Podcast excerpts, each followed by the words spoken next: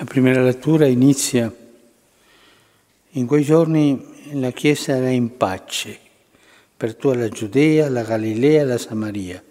Si consolidava e camminava nel temore del Signore e con il conforto dello Spirito Santo cresceva in numero.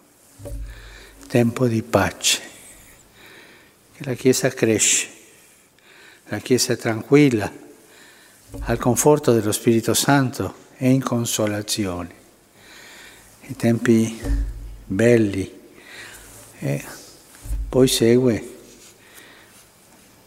la guarigione di Enea, poi Pietro risuscita Gazzella, Tabità, e cose che si fanno in pace. Ma ci sono dei tempi non di pace nella Chiesa primitiva, tempi di persecuzioni, tempi difficili, tempi che mettono in crisi i credenti, tempi di crisi. E un tempo di crisi è quello che ci racconta oggi il Vangelo di Giovanni. Questo passo del Vangelo è la fine di tutta una sequela che incominciai con la moltiplicazione dei pani, che volevano farlo re a Gesù, Gesù va a pregare, loro il giorno dopo non lo trovano, vanno a cercarlo, lo portano e Gesù le rimprovera che lo cercano perché dà da mangiare, no? per le parole di vita eterna. E tutta questa storia finisce qui. Loro gli dicono dacci di questo pane. E Gesù spiega che il pane che darà è il proprio corpo, il proprio sangue. In quel tempo molti dei discepoli di Gesù, dopo aver ascoltato questo, dissero questa parola è dura, chi può ascoltarla? Gesù aveva detto chi non mangiava il, proprio, il corpo, il suo corpo, il suo sangue, non ha, avrebbe avuto la vita eterna. Gesù anche diceva, se voi mangiate il mio corpo, il mio sangue, risusciterei nell'ultimo giorno. Queste sono le cose che diceva Gesù. E questa parola è dura, è troppo dura, qualcosa qui non funziona. Quest'uomo è andato oltre i limiti, questo è un momento di crisi. C'erano momenti di pace e momenti di crisi. Gesù sapeva che i discepoli mormoravano. Qui c'è una distinzione fra i discepoli e apostoli, no? I discepoli erano quei 72 o, o di più, gli apostoli erano i 12.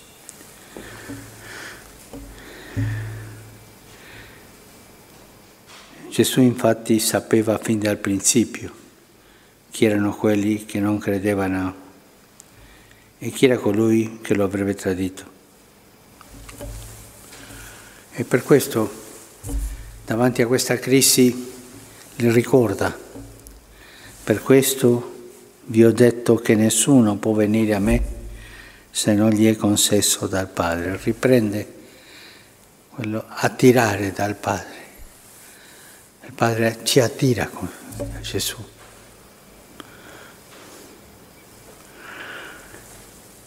E questo è come si risolve la crisi.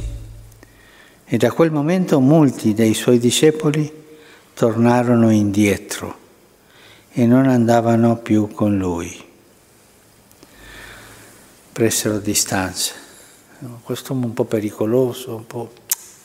ma queste dottrine, sì, è un uomo buono, predica, guarisce, ma quando arriva a queste cose strane, per favore andiamoci.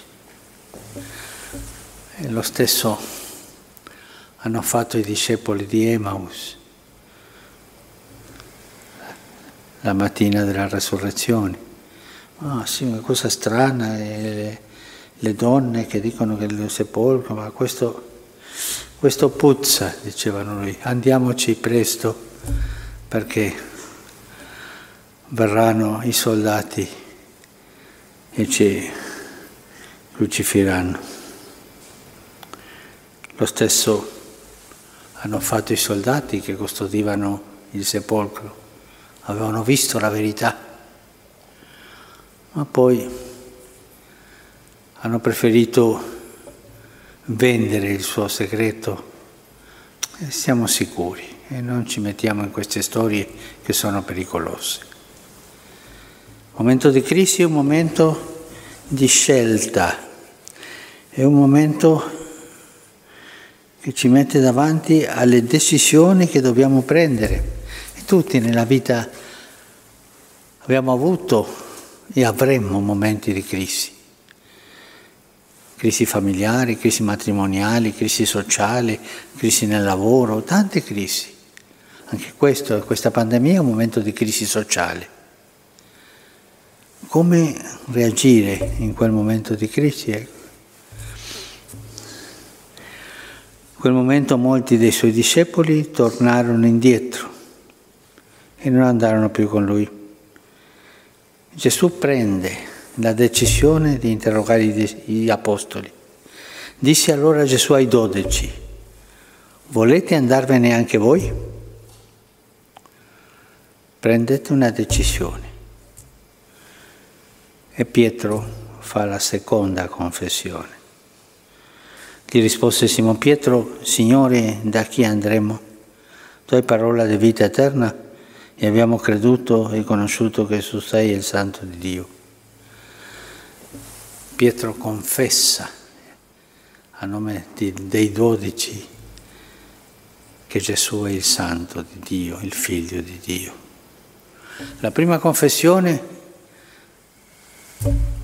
tu sei il Cristo, il Figlio di Dio vivo e subito dopo, quando Gesù incominciai a, a spiegare la passione che sarebbe venuta, lui lo ferma, no, no, Signore, questo no. E Gesù lo rimprovera. Ma Pietro ha maturato un po' e qui non rimprovera. Non capisce quello che Gesù dice su mangiare il carne, bere il sangue, non capisce ma si fida del maestro, si fida e fa questa seconda confessione. Ma da chi andremmo, per favore? Tu hai parola di vita eterna. Questo ci aiuta a tutti noi a vivere i momenti di crisi